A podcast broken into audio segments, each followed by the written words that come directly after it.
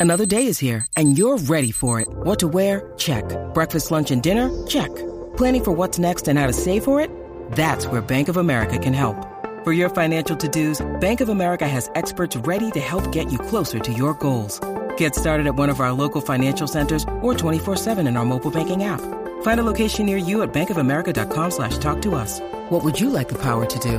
Mobile banking requires downloading the app and is only available for select devices. Message and data rates may apply. Bank of America and a member FDIC. Jewelry isn't a gift you give just once. It's a way to remind your loved one of a beautiful moment every time they see it. Blue Nile can help you find the gift that says how you feel and says it beautifully with expert guidance and a wide assortment of jewelry of the highest quality at the best price. Go to BlueNile.com and experience the convenience of shopping Blue Nile, the original online jeweler since 1999. That's BlueNile.com to find the perfect jewelry gift for any occasion. BlueNile.com.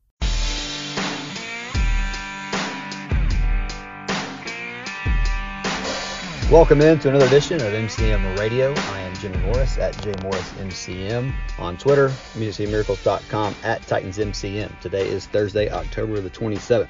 Of course, the big news yesterday was Ryan Tannehill, who did his normal Wednesday press conference, um, walked out to the podium, no boot, no noticeable limp. He did have a little bit of a brace, it looked like, on the ankle, but um, looked you know, fairly good walking up right there. Uh, that doesn't really, uh, people are trying to make that a thing. I don't think that really tells us anything other than he's out of the boot, which I mean, I guess is w- w- definitely is a good sign.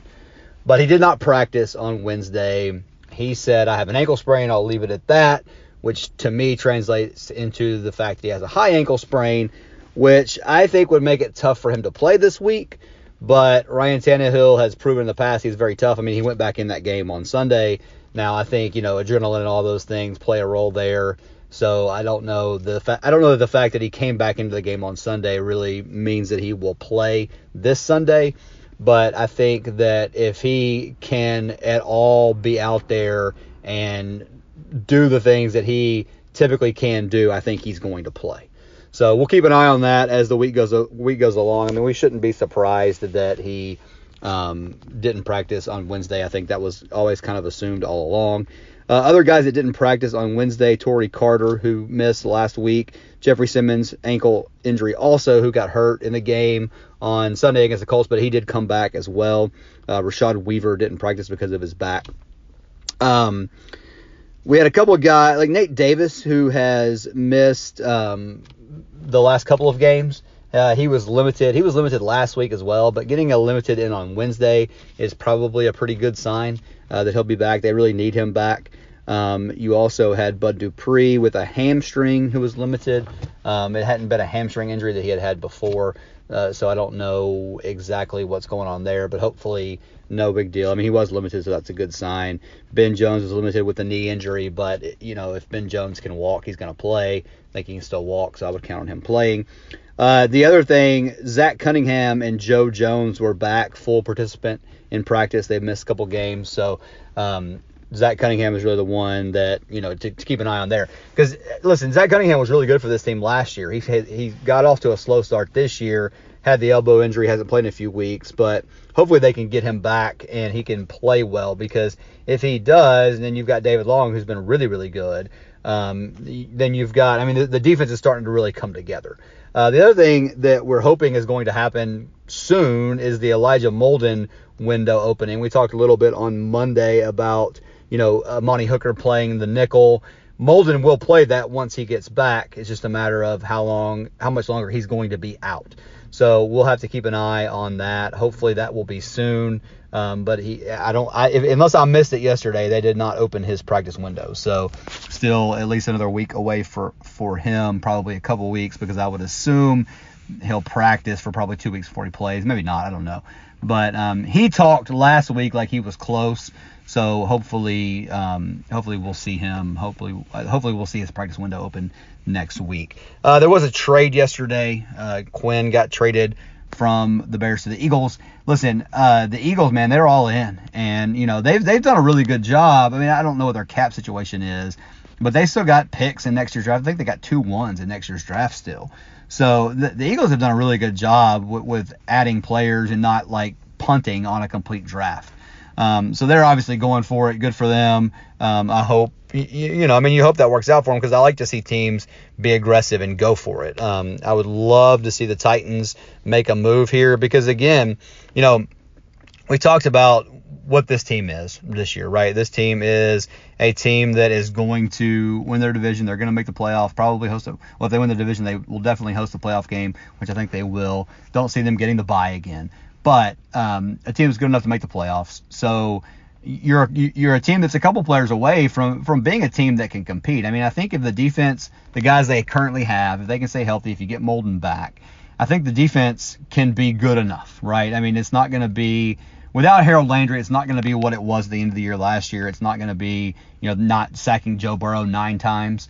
But I think they can be good enough to force some bad throws, to get pressure. We know that good things happen when you can do that. When you can come from the edge and crash the pocket from the middle, good things happen. When you're going to do one or the other, it makes it easy for a quarterback, at least a quarterback that's mobile, to escape.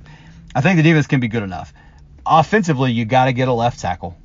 Dennis Daly ain't it. They should know that. Sorry for saying ain't. They should know that at this point, but he, he's not it, right?